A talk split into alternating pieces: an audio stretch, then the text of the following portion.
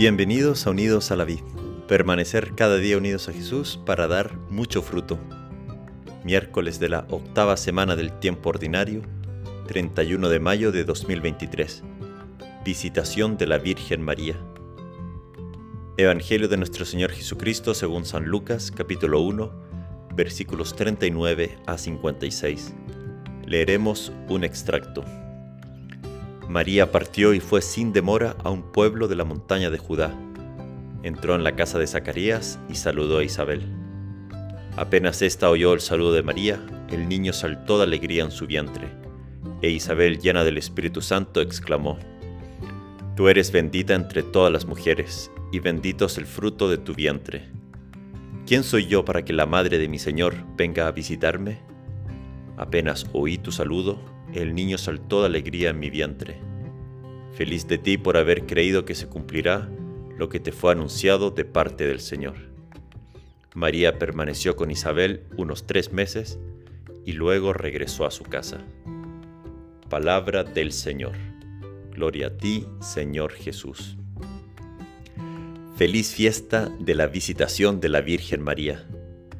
Ya estamos de regreso en el tiempo litúrgico ordinario pero eso no quita que la liturgia nos vaya poniendo fiestas a lo largo de este tiempo, que aunque no sean tan fuertes como Pascua y Navidad, de igual manera nos van guiando hacia Dios y alimentan nuestra alma con deseos de eternidad. Hoy celebramos la visita de María a su prima Isabel.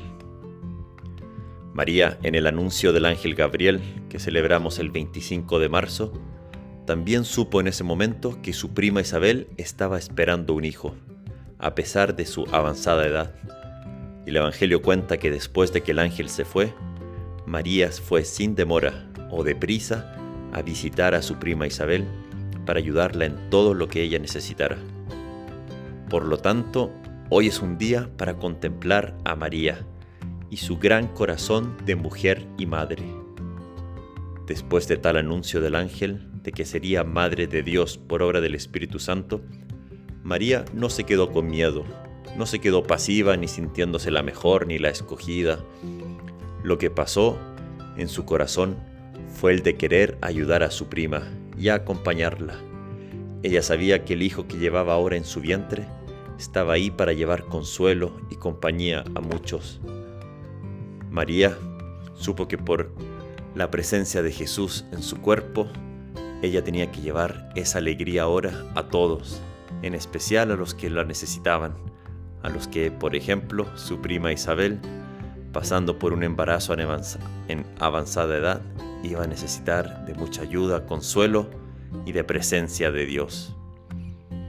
María, caminando hacia su prima Isabel, realizó la primera procesión eucarística, por así decir, la primera procesión de Jesús por los caminos de este mundo el vientre de María fue el primer sagrario.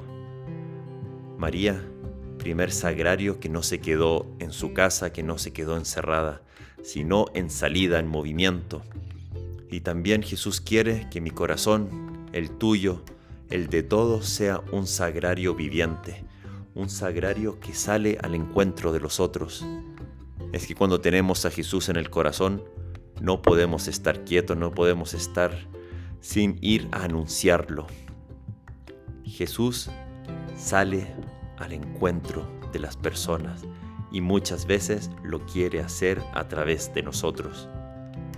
Que en estas meditaciones, en estar unidos a la vid, no es solo para tener uvas bonitas para contemplarlas nosotros, sino que somos frutos para ser llevados por todo el mundo, frutos que Dios quiere dar de vida eterna. Estar unido a la vid es para llevar esa fruta, ese fruto a todas las personas. Pidámosle a María hoy que esta fiesta de la visitación sea una inspiración para nosotros para ser una iglesia en salida, en movimiento, que lleve el amor de Dios a todos. Y si es necesario, usar palabras.